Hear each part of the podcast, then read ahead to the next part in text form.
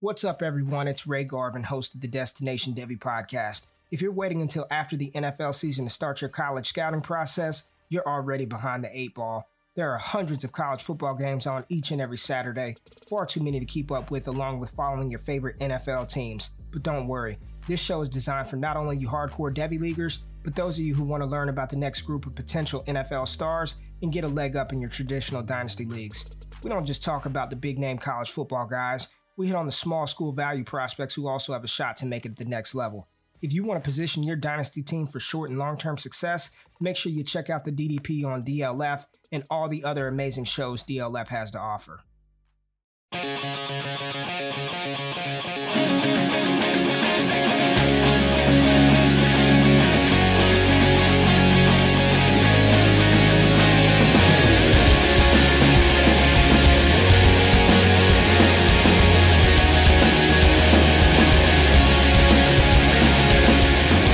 All right, everyone, welcome into the Superflex Super Show. I am joined with an all-star cast here with co-host Ethan at eTurnerFF underscore PT on Twitter. I got told that I look like I have a perm today, so that's going good. I can verify we have uh, video, and uh, and it does look like you have a perm, Ethan. So well done. Your hair game's on point. I am also joined today by Brian Harr, FF Meatloaf Wildcat. Brian, what's good, sir? It's all good, baby. Uh, I will try really hard tonight not to rip on the Browns. How's that? Hey, man, I appreciate that. Goodness, but uh, you know, any any love that you throw at the Steelers is kind of hate towards the Browns, but that's okay. It's okay. We'll move past that. And we have a very special guest. We have Gabe Geering. We have at FF Man Bun himself. You know the guy because you've heard all his flame intros all the time on various podcasts, and you also know that uh, that he is the co-host of the Open Bar podcast, which has been on fire. Gabe, welcome in, bud. Thank you, fellas. Bri- Brian, I think you're a little afraid. I made that comment about the Steelers Browns that I got James back this episode. You're like, look, uh, uh okay, I'll back off. I, I, mean, I am. I mean, you know, I mean, it's you, Gabe. I can't, I can't do, you know, you kind of, I, I don't want to offend Gabe. I mean, I can't, I mean, yeah. you and JMic, I'm, there's no, there's no offending. I mean, I, I can't, I can't play around with that. I can't play around with that bromance there, that triangle. So I'm not, I'm not, I'm not messing around. Not, not to mention you don't want that diss track to come through. Okay. Look, I, I like you. I like the trade addicts. Look. it was nice, man. I, I, brought some uh, I brought some backup this time, and all of a sudden things are uh, things are changing. The tone of the show has changed, and I'm liking it, man. So, Gabe, welcome. Also, want to uh, take this opportunity again to congratulate you on becoming a a new father and uh, and and bringing a, uh, a little a little man bun in the world. Uh, so, congratulations. Re- really really want to send that out to you and uh, and hope that uh, I know we've been talking a little bit. Hope that uh, you continue to get some uh, some good sleep here. Uh, sl- I, have been Noah's telling get in trouble that, with his wife. Uh, yeah, look, uh, um, uh, I'm uh, eggshells now. Look, I've been telling everyone that sleep is the cousin of death. All right, the only the only sleep I do deal with is sleepers. All right, so let's let's get the show nice, on the road here. Nice. All right, all right, Gabe. Well, you know what? Not only are we going to get the show on the road, but we are going to do a show of Super Sixes. This is going to be the Scott Fish Bowl episode of Super Sixes. So um, this is going to have a lot to do with the Scott Fish Bowl, with the scoring that was revealed this week on the Commission Impossible podcast. And I know, uh, Gabe, you got to talk one on one with the uh, the great one Scott Fish a little bit, and uh, you know when JMic and uh, and Casey weren't chiming in, uh, but uh, but you you got to talk with Scott Fish on the Open Bar podcast this week, and that was really cool. And we're going to go ahead and do a Super Six based off of Scott Fish related things. And uh, and we're going to start with you, Gabe. Your your first category: top six running backs that you will fade, regardless of how far they fall in the Scott Fish Bowl ten in hashtag SFB ten. That's uh, that's that's what we're using. So, Gabe, give us your list, man. Let's let's hear it. Yeah. So I, I was looking at our our show sheet, which by the way, what is this? Um, unfamiliar with show sheets in general, but pretty neat little setup y'all got here where it's all organized and things. Maybe the the open bar should try something like that, huh? Uh, I, I saw that um, Hardy Har uh, had some guys on there that he's not not to spoil anything, but he's going to um, intend to take some running backs, and I figured I'll, I'll, try and you know have a little battle with him, uh, an RB battle of sorts on a couple. So I see you, Harr. I see you. Nice, nice. Um, but I so I've got my six running backs I'm going to fade regardless of how far they fall. Uh, I am assuming we were talking SFBX. I, I was looking at your show sheet here and, and uh, it was not noted there. So I added it in there for you. Uh, come on, guys, get with the program. Uh, Joe Mixon. Joe Mixon is my number one guy that I am fading. Um, I, I think I, am looking at this ADP, you know, that's not necessarily official for Scott Fishbowl or anything, but Joe Mixon is quite high and the Bengals are not very good. And you kind of need, kind of sort of need to be a decent team to have first downs, um, which is a big part of the Scott Fishbowl scoring system. So, Joe Mixon, you ain't going to cut it for me as a top five running back, or at least, you know, as a floor. So, no thanks. Ra- Raheem Mostert. Um, this is mostly due to the fact that I like I think that the 49ers are going to be a decent team again. They did have a lot of first ta- first downs as a team, but that's the thing, as a team. And there's going to be a lot of mix up again. Just because Matt Breida is gone doesn't mean that there are 800 other running backs to take over Raheem Mostert's job. Um, not to mention my guy, my dude, the elite, Jerick McKinnon.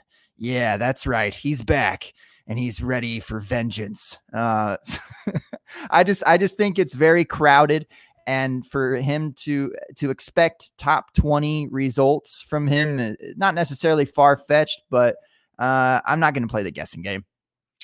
Josh Jacobs, another running back for me there. Um, same goes with a, a, bit of the the Joe Mixon idea. The the Raiders are middle of the road in terms of getting first downs and uh, middle of the road as far as a team goes. But I think they were super reliant on Josh Jacobs last year, and they didn't have a whole lot of other targets around there besides Waller and the occasional Tyrell Williams uh, and Renfrow here and there. But now they've drafted a few guys. Uh, particularly in the receiving game, and even more so, ba- Lynn Bowden, um, who, who, we found out recently is safe um, from that the DEA rating of the house scare. It turns out that was not, not related to him, so that's good. But uh, he, he's going to be taking a lot of touches away from Jacobs out of the passing game. Not that Jacobs got many in the first place, but I'm going to fade him there because the ADP is still a little bit too high. I believe he's going around top 10 or so, and that's just not the right floor for me. The volume's there, but there's a lot more happening there for the Raiders these days.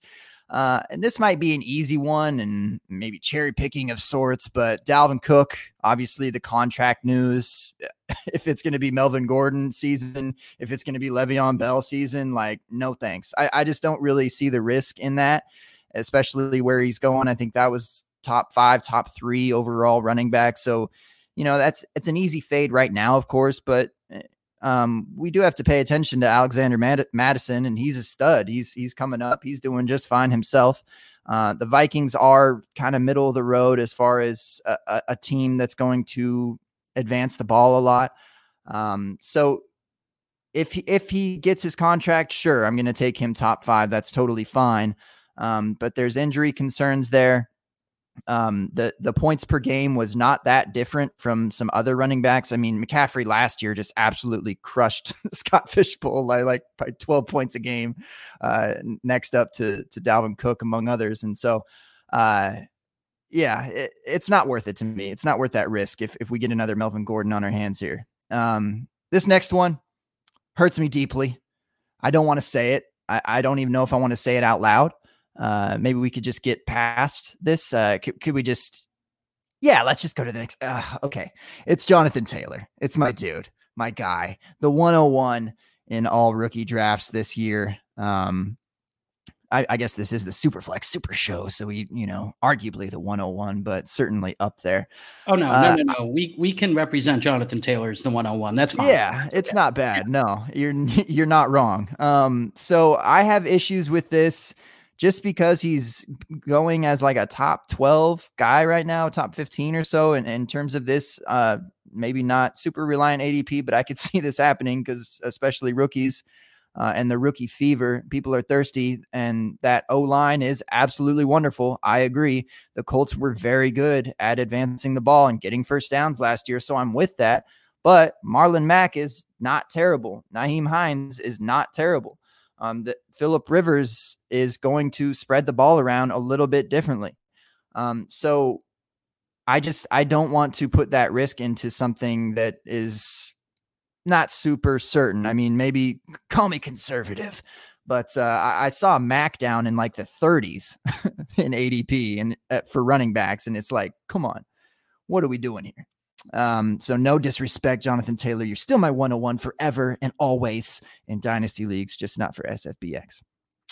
And then lastly, um, as aforementioned, actually, uh, Melvin Gordon, uh, he's he's in a crowded backfield himself. Denver might get a little bit better this year. People are all of a sudden all about Drew Lock and and have high hopes for him and that offense.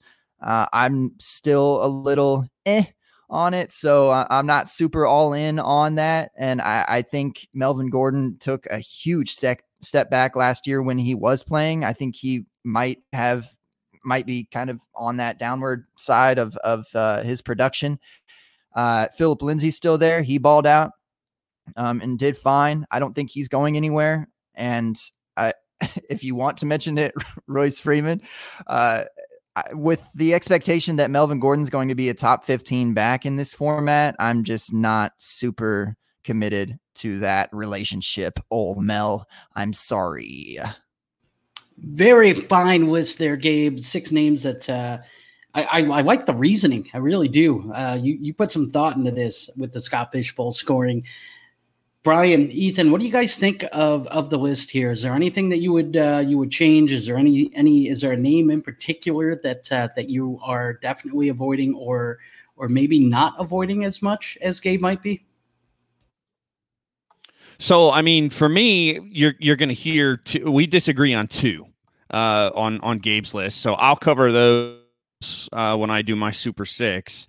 Um, but as far as the rest of the list goes, no. I mean, I think I think the reasoning um, with some of these pl- players and the cost. You know, I, I, think that's a big part of this too is the cost, right? So these guys are going to be a lot of these guys are guys you're really going to have to invest a lot of draft capital in in in the fishbowl drafts. Um, you know, if you don't take them early, you're not going to get them. So, um, you know, I, I think that for me is is really you know is really the bottom line in in this list it's you know I, I think that you're going to find running backs a little bit later, typically in in these drafts that are going to be able to produce for you. Um, you know, maybe not at the same level, but at enough of uh, you know enough of a percentage of that level that you can afford taking other players at other positions. You know, making sure making sure you have a quarterback that can hit the broadside of a barn. Um, you know, it, which is we're going to talk about that some, I think, as well. But uh, no, I like this list um, overall. I, again, I'll I'll talk about the two that I disagree with uh, when we get into that part for me. Yeah, I think it's a pretty good list overall too. I like the reasoning. Um, Mixon, I think, is a little bit harder of a sell for me, just because I feel like uh, maybe it's because I'm such a Joe Burrow stan, and I think that he is the type of quarterback that could potentially maximize Mixon in the passing game, uh, like we saw with Clyde Edwards Helaire last year um, at LSU. You know, he caught 55 balls. I could see, um, I could see now that the NFL is a little bit faster, the game's faster, it speeds up on Burrow. He dumps off the ball even more than what he did in college. Not to say he ever really like dumped the ball off. They tend to be pretty uh, effective passes, but that, that one's a little bit hard for, of a sell for me. But I I do think that Mixon could end up uh, pulling a Dalvin Cook and actually holding out for a portion of this year. And I stay away from all those guys uh, when it comes to drafting, especially in a, a league like Scott Fishbowl, where you can't afford to miss on a pick, especially early in the draft. Beautiful, gentlemen. Well done, Gabe. Uh, a, very nice Super Six list. Your first your first Super Six list with us, man, and it went over that well. Um, if you want to uh, to to hear a Super Six list that isn't going to go over well, um, we'll get to Brian's second category uh, sometime here, and uh, and we'll we'll go over that. But but for the time being, we're going to go to Ethan. Ethan, uh, let's go to your top category: top six quarterbacks who are hurt the most by the SFBX scoring. So the Scott Fishbowl 10 scoring. Which QBs are you avoiding? Which QBs are hurt the most in this scoring format? So the QBs that are hurt the most um, in Scott Fishbowl X uh, are going to be the the ones that hurt their team the most. So you're going to be looking for interceptions, which are minus four in this league, and sacks, which are minus, uh, a half for each one. So uh, players that quarterbacks that give up the ball a lot or get sacked a lot are going to not not be the ones you're you're targeting in this league. Um, so obviously the poster child for this is Jameis Winston, but since I don't think he's starting anytime soon, I'm not going to list him in this list. Um, but a few guys that I do think need to be mentioned: Philip Rivers, uh, obviously a new team, new system, uh, could a better offensive line. So the sack numbers from last year could go down potentially, um, but he's just an older guy who's not as mobile. So I still think he's gonna he's gonna rack up quite a few sacks. Um, he's gonna take some sacks just because I just feel like he, he's not gonna be able to escape like some of these uh, more mobile quarterbacks are. He threw 20 interceptions last year. Um, that's third worst in the league last season, and he had 34 sacks, which is 16th worst in the league. Uh, second guy here, um, you'll you'll notice a trend. I got a couple old guys, but for the most part, we're trying to avoid young quarterbacks that are prone to taking sacks and making mistakes with the football. So my second guy here is Baker Mayfield. Uh, I still think the the jury's kind of out on what Baker Mayfield is. I think some people are you're going to look at his rookie season and see a lot of good things, and then you're going to look at last year and see a lot of bad things. And so 21 interceptions last year, that was second worst in the league. Um, he also took 40 sacks. Now the offensive line has improved, so I'm hoping that sack number drops a little bit. Uh, but again, you need somebody in Scott Fish Bowl that's going to take care of the ball, and 21 interceptions is just not doing it for me. Um, Sam Darnold, again, another uh, a, a a younger Philip Rivers in that he is a gunslinger. He likes to throw the ball uh, up for grabs. Uh, 13 interceptions. That's tied for ninth worst last year. 33 sacks. I don't think that team's very good, so I'm probably staying away from him because I just don't think he's going to score. That team's going to score a lot of points, and so I just don't think Sam Darnold is somebody that I want to be rostering.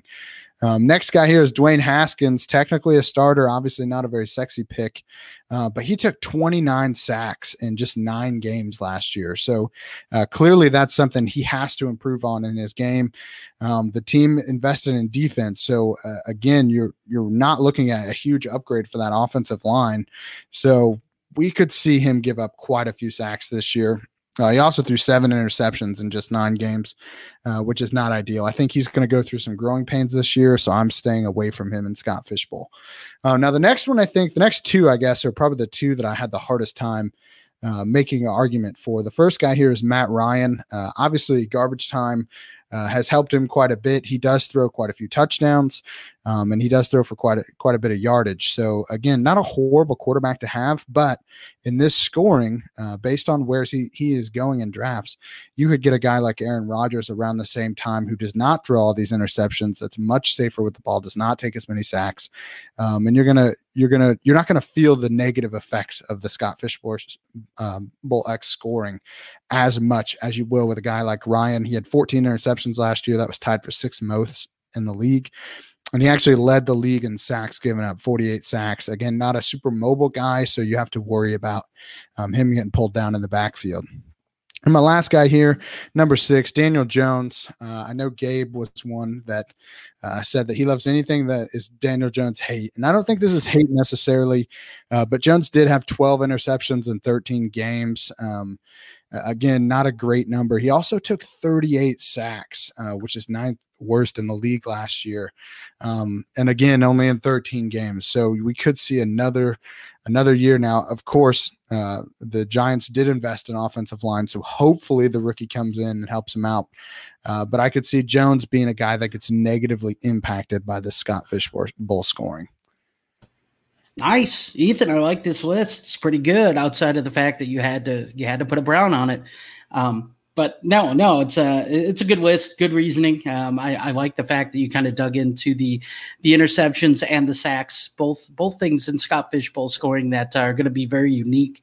Uh, obviously, quarterbacks usually don't get points deducted from sacks, uh, and so that'll be something to to you know you have to keep in your in the back of your mind when you know someone's getting sacked 40 times 48 times i mean that's going to factor into scoring so uh, Gabe, Brian, I'm going to go to you guys. What do you guys think about this list? Is there anything you guys would switch out? Is there anybody that uh, that is a glaring omission or somebody on the list that you're not going to avoid as much as uh, as maybe Ethan might?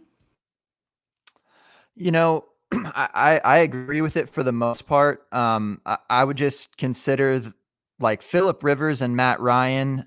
They they are pretty accurate quarterbacks and that does help in Scott Fishbowl as far as the completions go. I would worry with Rivers on the the uh, interceptions, but he's he's probably going to have one of the best O lines he's ever played with this year.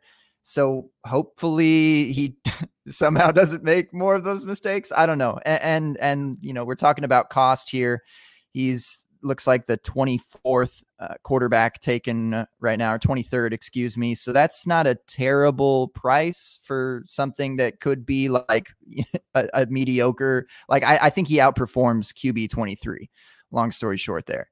Um, and the only other one I would say is Haskins again with the cost that he's the 32nd one QB taken right now. Like he's probably not going to be your QB two, and he could end up his, I think he does have some upside. He started playing better, a little bit better at the end of the season. Biggest thing for me though is I, am totally with you, Ethan. Is just transitioning and and getting better as as a quarterback and at this higher level. And mistakes happen with these younger dudes, so he'd have to take kind of a major step to be a reliable starting quarterback. But to get him as the 32nd overall quarterback, not a huge risk. Nice, yeah. Brian. What do you think?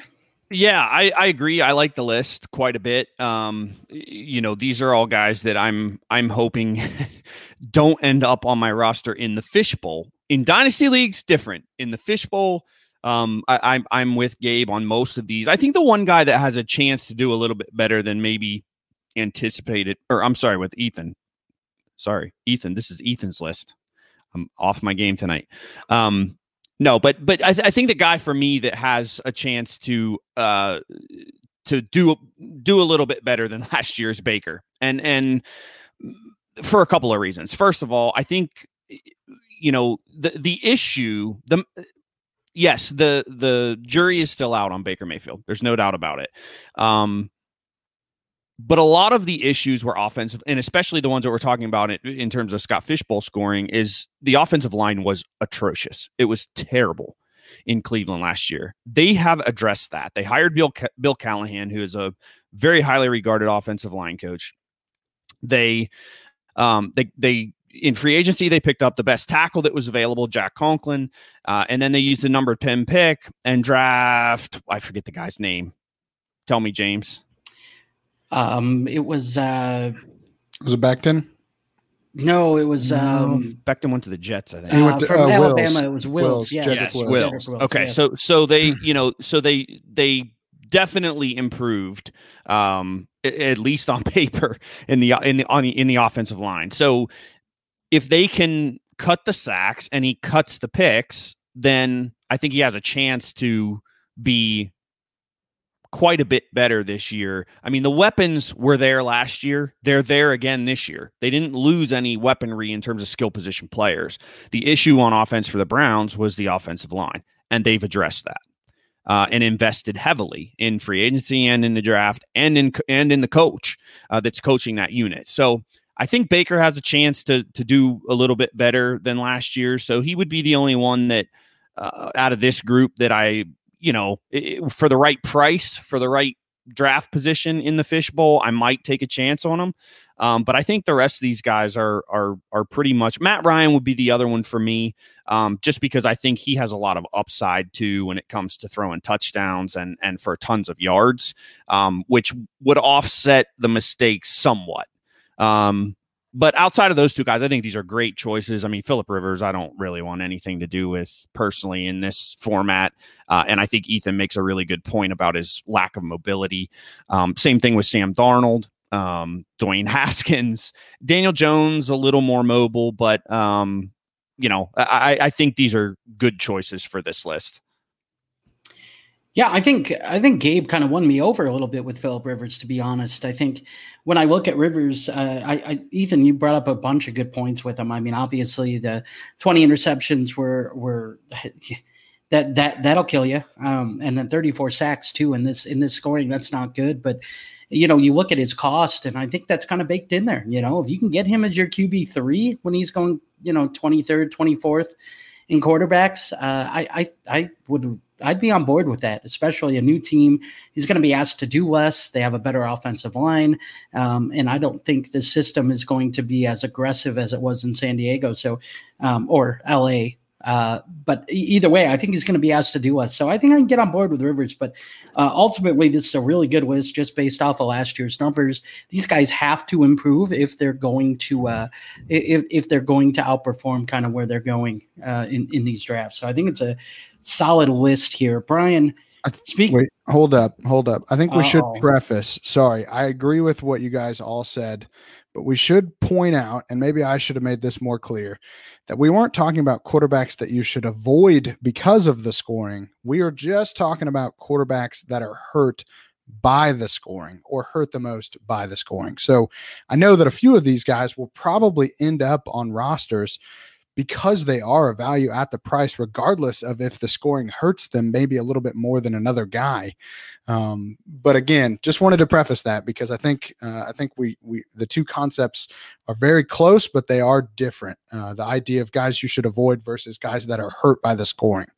Um, definitely feel like a guy like Baker Mayfield is hurt by the scoring but could still be a value. Philip Rivers, same thing. Hurt by the scoring, could still be a value. Um, you know, Dwayne Haskins, like uh, what Gabe said, you know, he's going 32nd overall. So hurt by the scoring, but could still be a good value there. And so um, I, I, just wanted to point that out just so I just so everyone is clear. This was this list was made by hurt by the scoring, not based on who you should avoid. That that is a good point. I'm glad that you cleared that up because there is there is a difference there, Ethan. Um, so if we can go back in time, we know who was hurt by the scoring last year based off of these. No, I'm just kidding. Um, anyways, Brian, let's go on to your list. Your your top uh, your category one, your first Super Six top six running backs that you realistically intend to roster in Scott Fish Bowl 10. And gee, I wonder who number one is. Uh, it's Saquon Barkley. Oh and goodness, I was I was genuinely wondered who that was. Uh, oh, okay, Saquon Barkley. Go ahead, Saquon Barkley. Yeah, I mean, I target him in every draft that there is, so I I'm not going to change that for the Scott Fish Bowl as as much as I respect the Scott Fish Bowl and as much as I respect the players in the Scott Fish Bowl.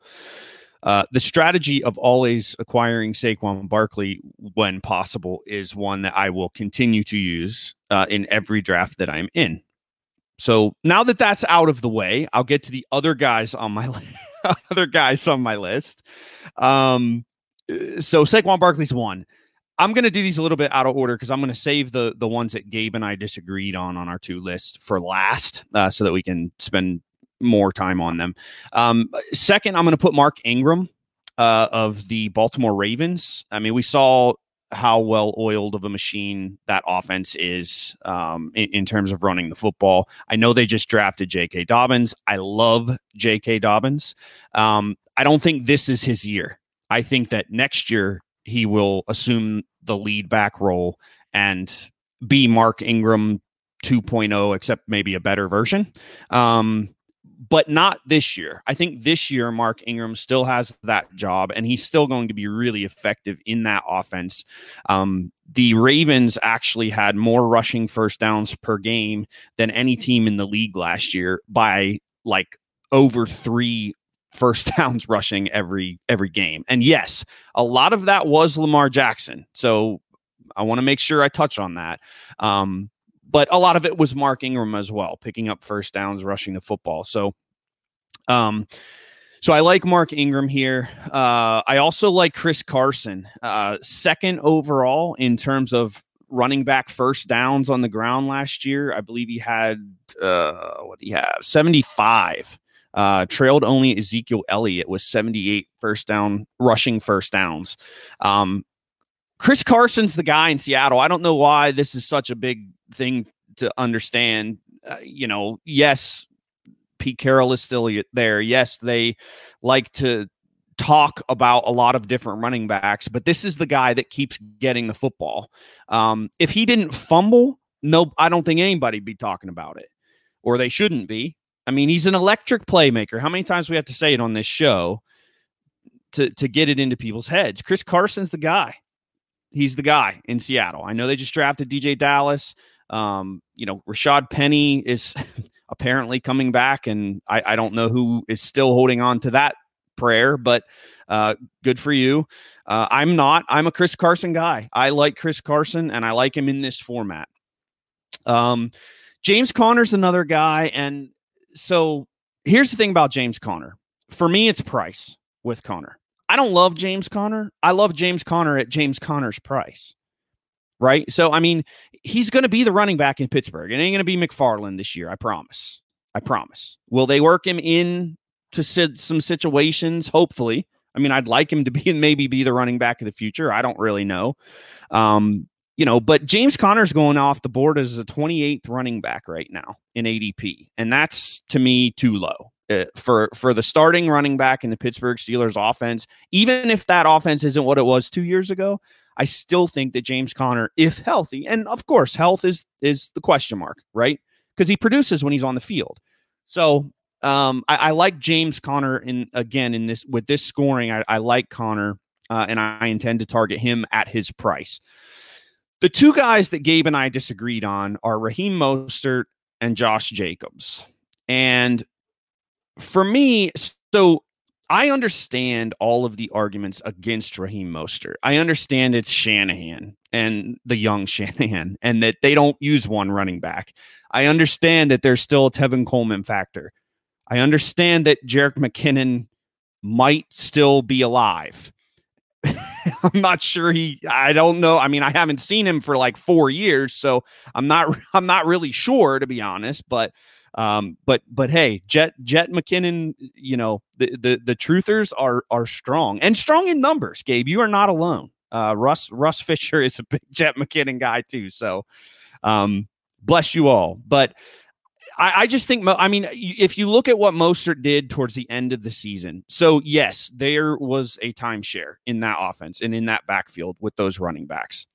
But when the games got really important towards the end of the season, Raheem Mostert was the guy, and he was putting up running back one numbers. He was a running back one over the last five games of the season, and that includes a couple dud games. So, so that's the only thing with him is the consistency, um, week to week. And yes, that's an issue.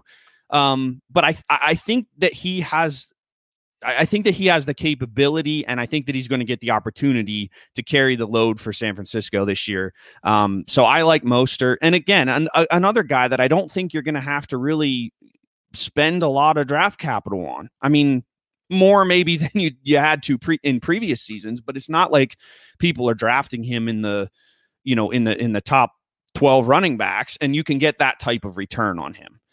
Um, and then the other guy is Josh Jacobs. And for me, this just comes down to the production. I mean, in 13 games, 1,150 yards and seven touchdowns. Uh, you know, he had 53 first downs. So again, the first down scoring for the fishbowl. Um, I believe he was tied for 14th uh, in that category. So, um, not great, but not you know, but towards the top half of the league. Um, and I think that his role expands. I, I I do. Or and even if it stays the same, I mean, if you extrapolate his his production out over the, a full season of health, he would have had over fourteen hundred yards rushing in his rookie season and double digit touchdowns. And for me, that's a guy that I want to roster. The guy that I know is going to get volume because Jon Gruden runs the football.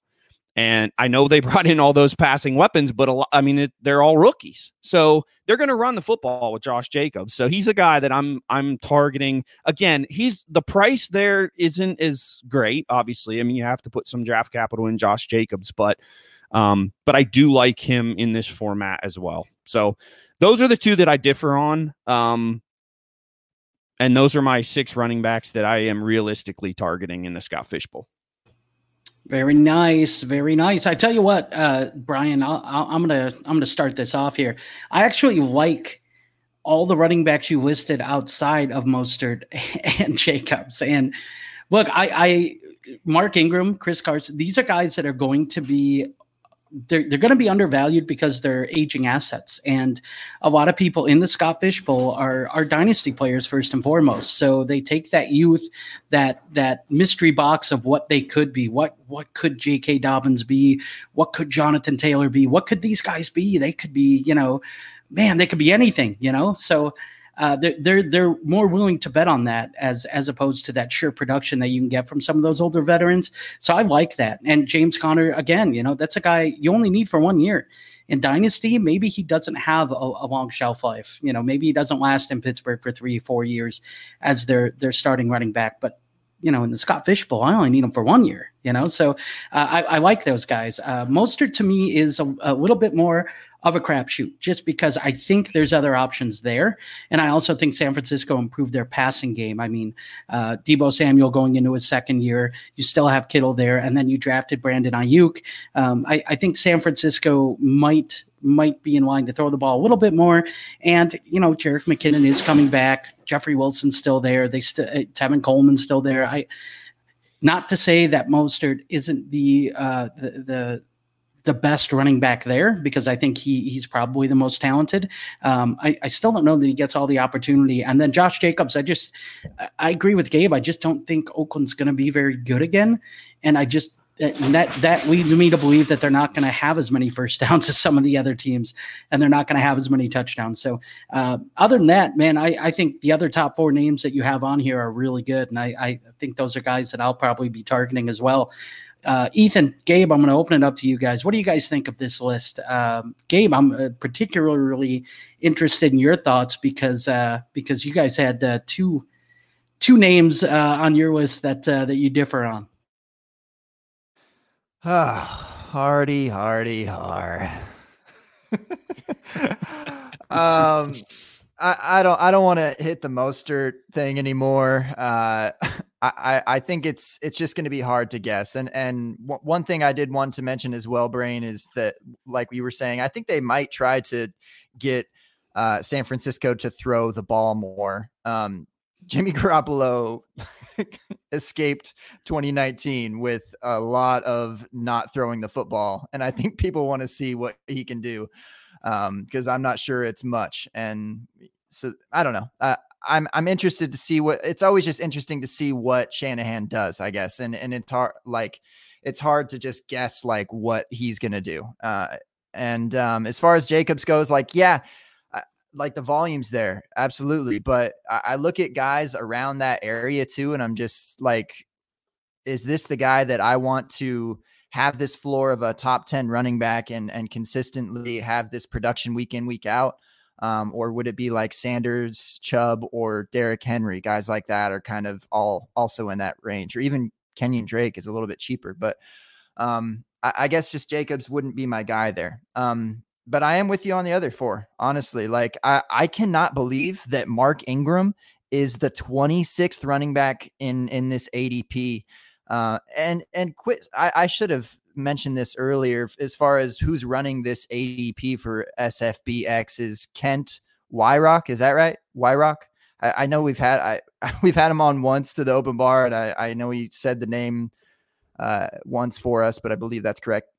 Um, he's been doing all the ADP for us, so I'm just kind of following that a little bit. Not that it's like you know th- what we need to follow verbatim, but the 26th running back, like no. they're still going to commit to Ingram.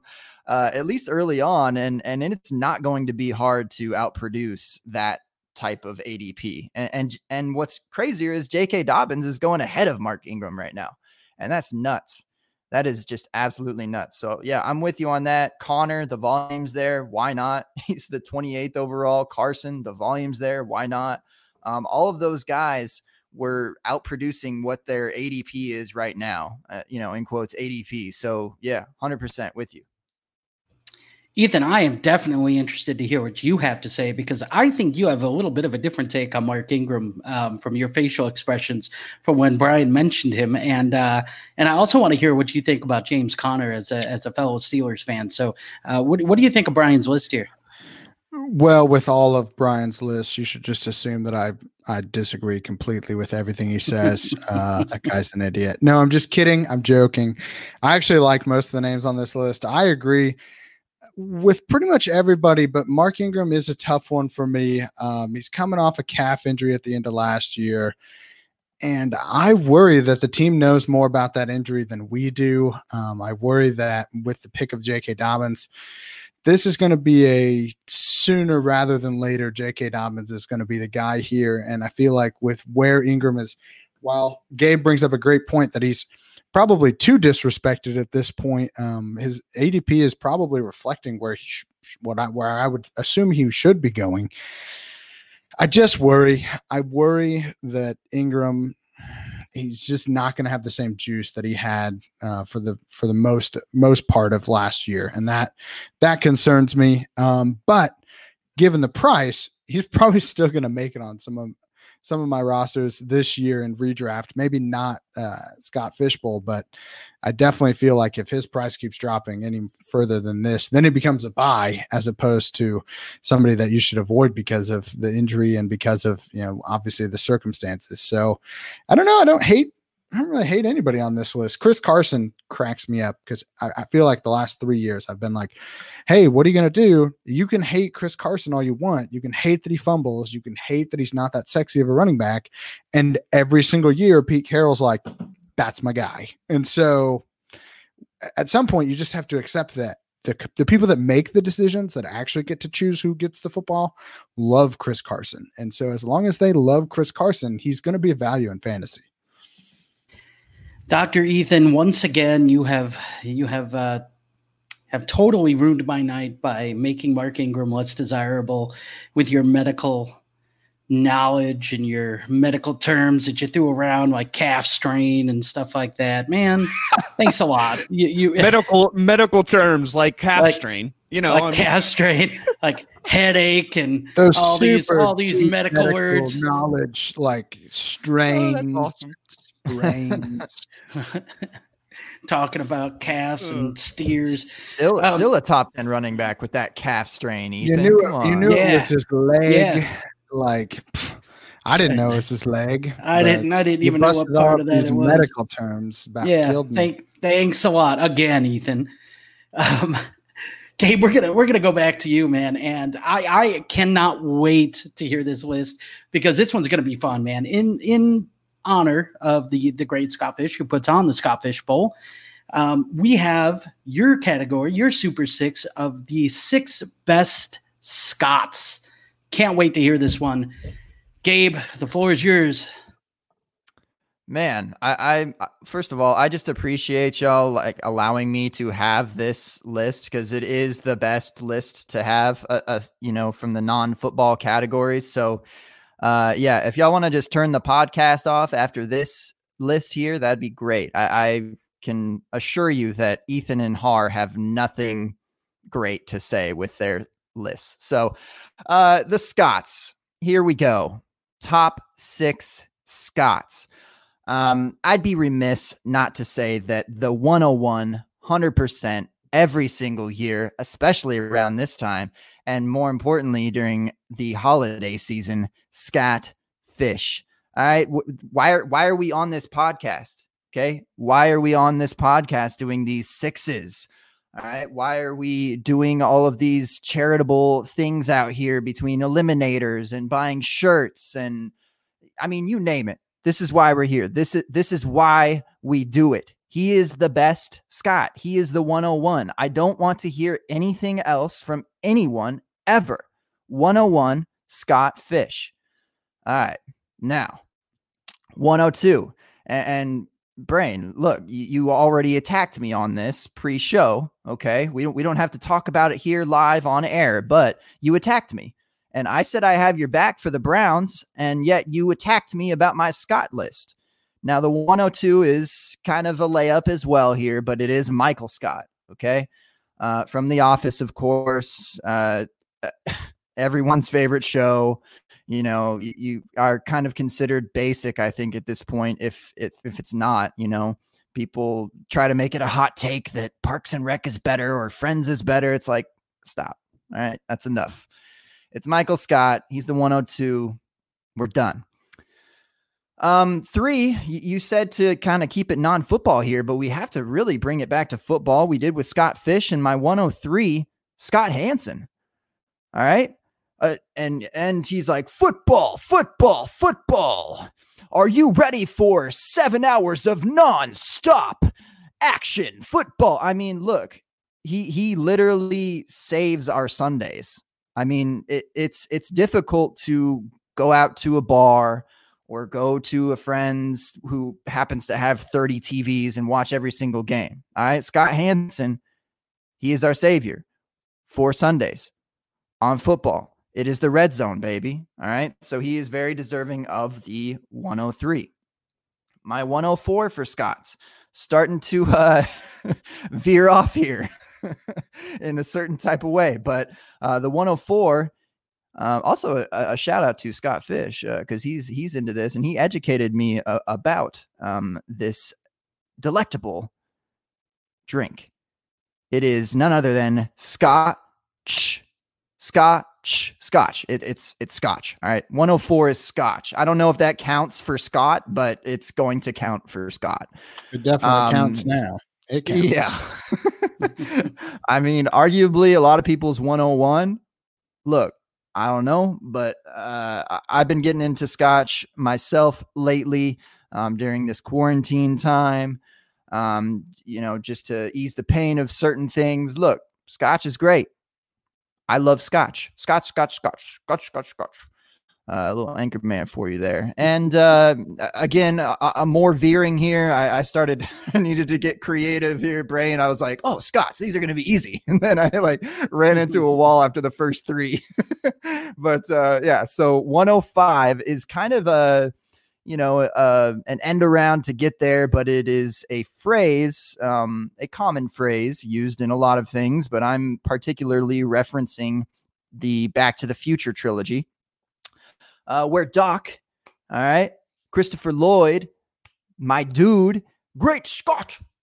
All right. Uh, great, great, just a great trilogy of movies. I mean, great phrase in general. Uh, I, am not even familiar where where it's said as well. Maybe y'all can fill me in there, but that's that's where it hits home for me is in the Back to the Future trilogy. So great Scott. Uh, that was kind of a little bit of a uh, what's his name? The the Bond. Uh, I can't remember. Uh, all right, 106, 106. Brain, I got you with this one, and I'm surprised that it wasn't on your list, man. So 106, and, maybe it's kind of ironic that he's 106, uh, being disrespected yet again, but it is Scottie Pippen. Scottie Pippen. All right, I've been I've been watching The Last Dance here and there, um, talking about how much he's been disrespected, how he's underrated, all this, and it's it's true. It's it's true. You put you put the stats side by side of of like the second best player on a team, and he's literally the the next best player in the league and he was on the same team as the goat. And so he's just it, it's it was a bummer way for him to you know go through his career, but he one of the if not the best teammate ever. Um, the watching the Last Dance, it was a bummer to see him get disrespected with getting paid.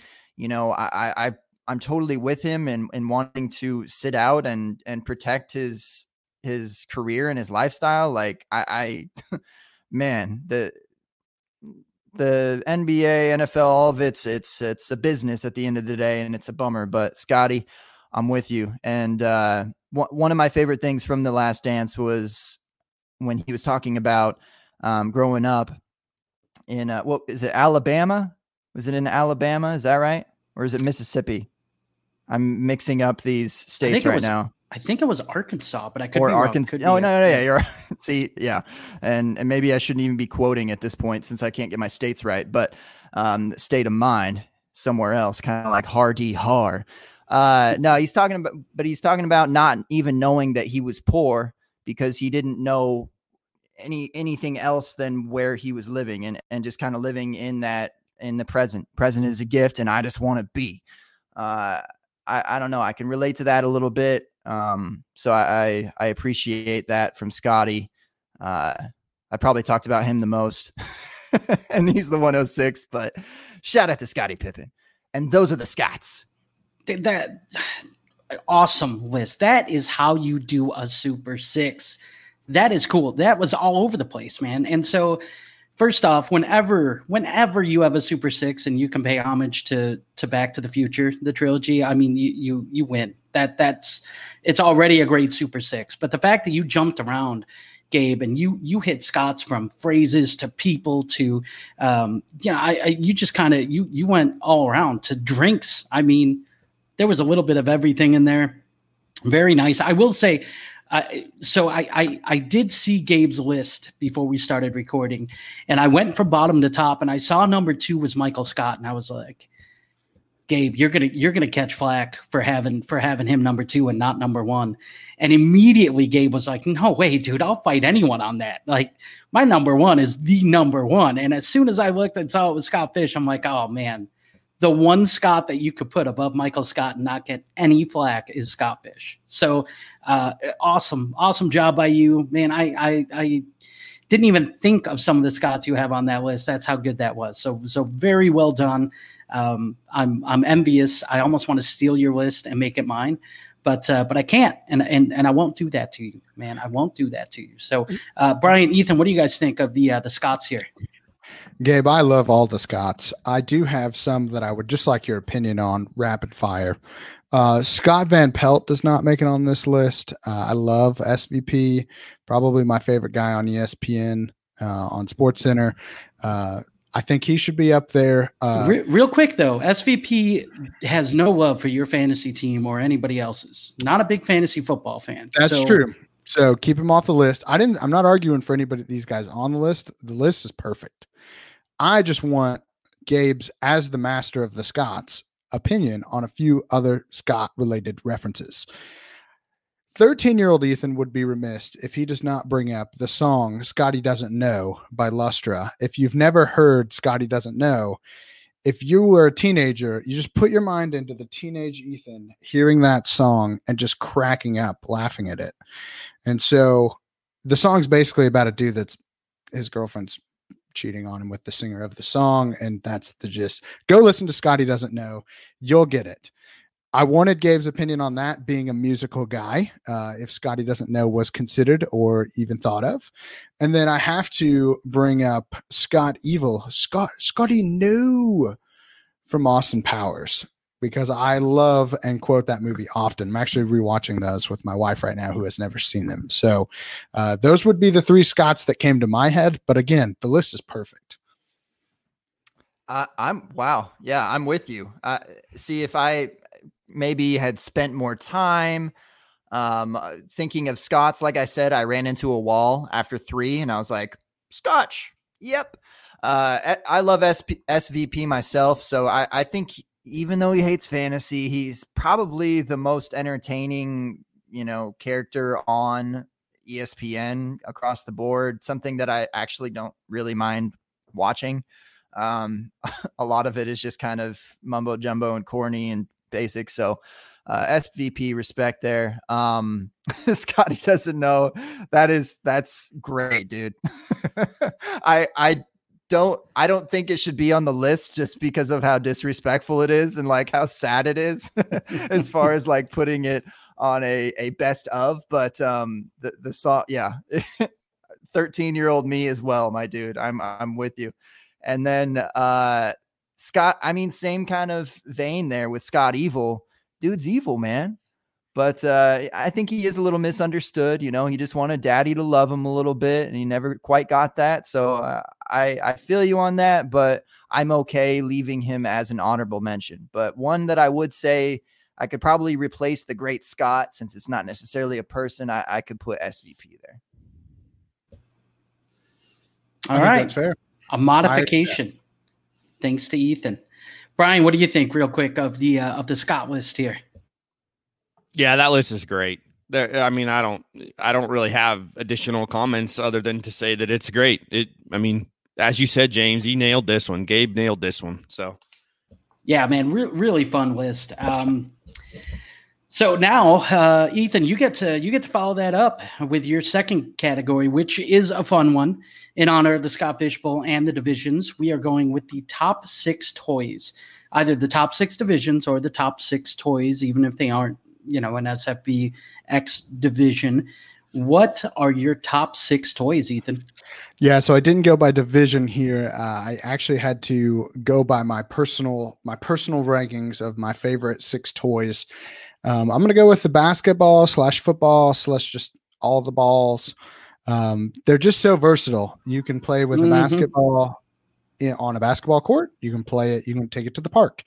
You can take it to the playground and play kickball with it. You can take a football. You can play with them in the pool. Like there are a million different ways.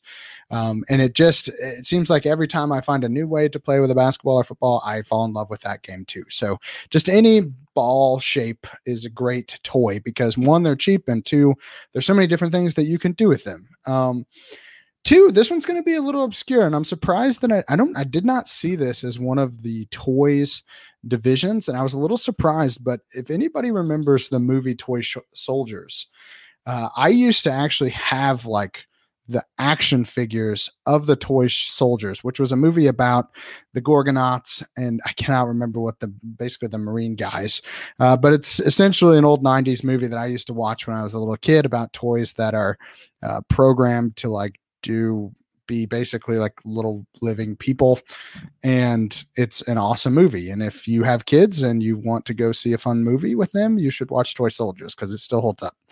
Um, so i enjoyed playing with those as a kid. Uh, number three is just wrestling action figures in general. From any generation uh, i grew up where they started to have like opposable limbs so they weren't just like one mold in one shape which was pretty awesome which also tells you that i'm a lot younger than most people that are talking about this, but I always say that wrestling was my first uh, true love before sports, before football. Um, it was wrestling, and I was definitely a wrestling kid, and so uh, definitely put a lot of time in to the wrestling action figures. Uh, number four, I'm going to go with Legos here. Uh, Legos are universal. They are they can be anything you want them to be. Um, they can destroy your feet, but they can also be airplanes and they can be cars, and you don't even need a ton of them to have a lot of fun. Uh, so I'm going to go with Legos there. Um, I'm also going to go with at five Matchbox cars. So again, not a super uh, you know, you don't have to get too crazy with a Matchbox car. It's just a car that you roll around. It's a lot of fun. Um, I actually, growing up, had like a full like city set where you could like take your cars through like real streets, like little plastic streets that you could hook together, and then obviously like the courses that you can put the cars through, um, which have gotten much crazier since I was a kid. But uh, I remember playing with those fondly. And, and number six, uh, I'm going to go with Pokemon here. Cards, games, uh, but specifically, and you guys might remember this, you might not. James, you're probably too old for this. Brian probably Gabe maybe, but back when I was a kid, Burger King actually came out with 150, the original 151 Pokemon, and they had them as like the prize that you could get. And I remember just begging my mother to let me go to Burger King to play and try to collect all of the original Pokemon. And they came in like little Pokeballs, and they didn't come out with like toys of that in again for like 10 years. Like they were awesome toys that you could get at the Burger King toy. And I remember just loving those things. And so I'm going to go with Pokemon just in general at number six. Um, and you can fight me with these all you want, but these are my six. So that's all that matters. Well, re- real cool list. I'm going to start out by letting you know that I do remember the Pokemon toys. As a matter of fact, Burger King also came out with, at the same time, uh, these golden Pokemon cards that you could purchase. Yes, they and were I super have, cool. I have them all because that oh. was my that oh. was my first job uh, in high school was at, at working at Burger King. So uh, so I got I don't know all the uh, all the gold cards. That is pretty cool. That's pretty neat. I, I was, I yeah, yeah. So I saw, I, I that's that's why I remember him. Um, but I, I can tell you, uh, your your list here, man. I, man, you started out, and and I was worried, man, because I didn't know where you were going with the uh, the, you know, the all the balls? balls, all the balls type All thing. the balls. But you you you steered us in the right direction. You kept it classy. Keep it classy, San Diego. And uh, and and you did that, and uh, and it's a nice list. I, I will say I was also a little jealous when you were telling me about the Matchbox cars, how you had like streets and such. My uh, my my grandma, uh, when she was when she was with us, she used to actually take these huge sheets of paper and make us like uh, cities with streets and with whatever that we could play with on our with our matchbox cars. And so we didn't really have the uh, the fancy plastic streets but she would uh, she would make us a little city that we could uh, drive around in. So i thought that was kind of cool. Um, but yeah no very solid list here. Uh, what do you guys think? Is there any toys that are omitted that you guys uh, brian uh, gabe that you guys would have on here? Or or what do you think of uh, of ethan's list here? Well, look, you you said something really important, Ethan, at the end of your list, uh, or you know, reciting your list, and you said, "This is my list, and you can fight me about it if you want." But it's like toys are for a specific person, and how you grew up is just going to be completely different. I mean, I guess you can say this about all of these things, but I don't know. Toys are just different. They're sentimental. They they mean something to you. There might be a story behind it. So I don't know how you can hate like anything on this list. I would just want to like know more about something if I if I didn't know about said toy. We were talking on open bar about uh uh popple popples. I think I don't even know if that's what they're called. I'm already messing it up. They said it's like a like a stuffed animal type of thing that like rolls into itself that becomes this like stuffed animal ball that you can throw. I don't know. I might be mispronouncing the name again, but um, I think it's just interesting how many uh, different toys are, are special to uh, certain people. I will say one thing, Ethan, that I was a little surprised, and maybe this wasn't, uh, you know, in your childhood. I can't exactly remember, but I know that it's special to you, and this isn't um, any hate whatsoever because you told me about the story, and I think it's fire. But uh, Scrabble, bro. I know that Scrabble is on the list for Scott Fish. I saw that on there, so I'm surprised that it's not on there for you. And again, that's no hate. Uh, I just know uh, what that means to you and, and what you have done with that. So, uh, you know, shout out to you for that again because that's that's dope. Yeah, so I think we talked about. Did I- I'm assuming we talked about that on the open bar, and that was not a topic here. That was on the standard edition, I believe. Standard. The, s- the, uh, the standard edition of the open bar.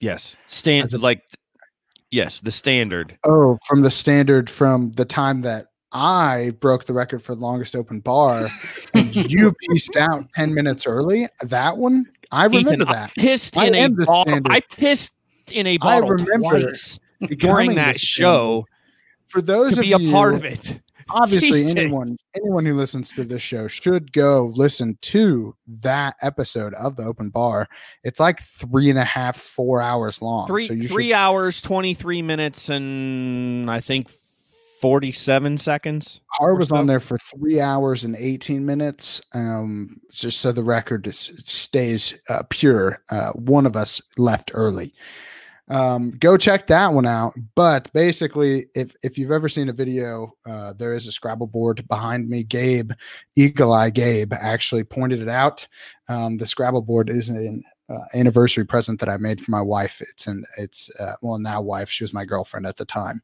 Uh, but it's an antique scrabble board uh, with little pieces for, uh, basically describing our second year of dating. Um, and so we do uh, we do play a lot of board games. And so i didn't know if i could include a board game. To me like a board game it's a toy but it's not really like what i would consider like a toy if that makes sense. Like to me board games are their own separate thing because i play so many different ones. That's why it's not included uh, but it's a great question gabe. I didn't realize i didn't even realize that board games were included in the scott fishbowl toy section. Um, if it was up to me they should put the toy soldier soldiers in there and they should uh, they should get rid of. No you know what it's not up to me. It's up to Scott Fish. So as long as Scott Fish is happy and Scott Fish says it's Scrabble is is a toy, it's a toy. hey, you know, uh, on the open bar this week, we had Scott Fish on, and he actually made the Scott Fish Bowl what 240 more or bigger or whatever. So Yeah, I mean, you should you should go and hit them hit them up. Get those toy soldiers a divi- make them a division, bro. You know what? I might have to. I might have Yeah. to point that out to him because maybe he just doesn't. Maybe he doesn't remember uh, the cult classic that is Toy Soldiers. Great movie. Maybe he just doesn't remember. Very cool. Very cool. Brian, we're going to get to you, man. We are going to let you kind of close the show out here. Uh, so no pressure. No, no big deal. If, if your, uh, if your list is, is great or sucks or whatever, you know, no, no worries. Um, but yeah, we're going to get to your, your last super six and it is your top six tens. Could be whatever you want it to be. Could be, could be, uh, could be number tens, could be, uh, top 10 lists could be 10 10 whatever so uh so your your top six tens Yeah, so this is this is going to be a combination of some things. People that wore the number uh, mainly, but um, but moments for those people and what they meant to me as well. A couple of these, I know, a couple are going to not make James the happiest person in the world, but that's okay. um, they shouldn't make him sad. So, uh, so we'll start with uh, Tonio Totap. Uh, and of course, I'm talking about Santonio Holmes and the toe tap in Super Bowl 43 with 35 seconds remaining in the game to win the Steelers their sixth Super Bowl championship. Um, Santonio Holmes wore the number 10 for the Steelers. Uh, so so that tops my list uh, as as the um, the 101 of top 10s. Um, if if you're talking about the number 10 in the in the NFL, you have to mention Fran Tarkenton, right? I mean, probably the greatest NFL player that's ever worn the number.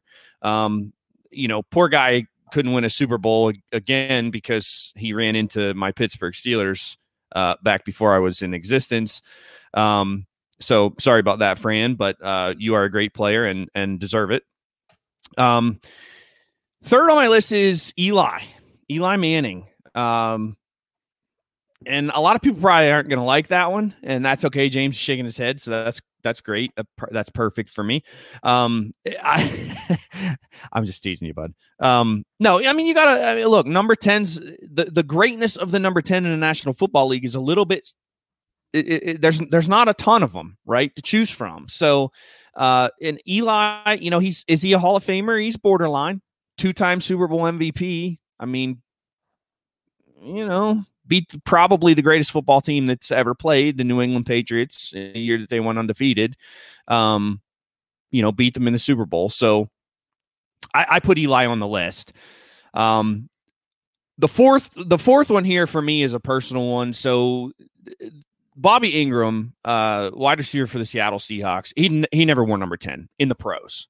He did wear number ten at Penn State, of course, my alma mater. Um, and he is the all-time leading receiver for the Penn State Nittany Lions. He's one of only two Nittany Lions to ever have over, th- or, or one of only two Nittany Lions to have two 1,000 yard receiving uh, seasons, along with Allen Robinson. So, um, so Bobby Ingram is one for me. That was a, a a childhood thing. The 1994 season when I was 12 years old was a magical season. Um, and and I remember Bobby Ingram was such an integral part of that. So for me, that's just a personal one. He he will always be. I mean, when when I think of the number 10, that's who I think of first and foremost is Bobby Ingram, uh, and that just goes back to my fandom. Um, I have Nuke Hopkins on here. I mean, best receiver in the game, not named Michael Thomas right now. Uh, probably, you know, uh, and and has just been so consistent throughout his NFL career so far. Um, at first with some awful quarterback play, uh, and then of course with Deshaun Watson. Uh, so Nuke is on here, and then the last one, and this one kind of like pained me a little bit because I'm I'm not a big supporter of this guy, but Tyreek Hill. I mean, you can't deny the talent uh, from a football perspective and the speed. Um, the dude is just a stud when it comes to producing on the football field. So um, I, I put Tyreek on here as well. But uh, that's my top 10 list. I also got scolded uh, by John on here ab- about not having the Ten Commandments, which is, I mean, implied with my life. Uh, but um, I, I had some honorable mentions too. European football. There's a ton of European football players that wear the number 10. Probably the most famous number 10 in the world is Leo Messi. Um, Ron, Ronaldinho, Pele, Neymar, Maradona. Um, those are all number 10s in European football. Chipper Jones were number 10. Walt Frazier uh, wore number 10. So those are my honorable mentions.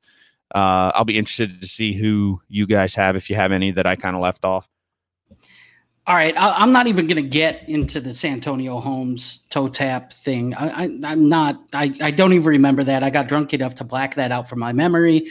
So I'll I'm, remember I'm, it. I'm gonna. Yeah, I'll it bet happened, you James. do. Get over I'll, it. Get over I, it. I'm, I'm, not even gonna. I'm not even gonna address it, that. That's fine. That Suck that has it. personal meaning to you, Brian. So I get why that's on your list. Fran Tarkenton, great man, awesome. All right, now Eli Manning is where I where where I have a little bit of an issue here because, like you said, man, Lionel Messi, who who might be the best soccer player of our generation, he is so good. Didn't make your list, but Eli Manning, a marginal quarterback who won a couple Super Bowls on the backs of some pretty good defenses and a timely Ward helmet catch, and I, I just uh, Eli, really, Eli. Um, yeah, I don't, I don't know. I don't know if I can get along with you uh, with the UI. Bo- Bobby Ingram obviously has some personal meaning to you, and you know was was a really good receiver at Penn State. So um, I did not know that he wore number ten though. So that's why I was wondering kind of where you were going to tie that in.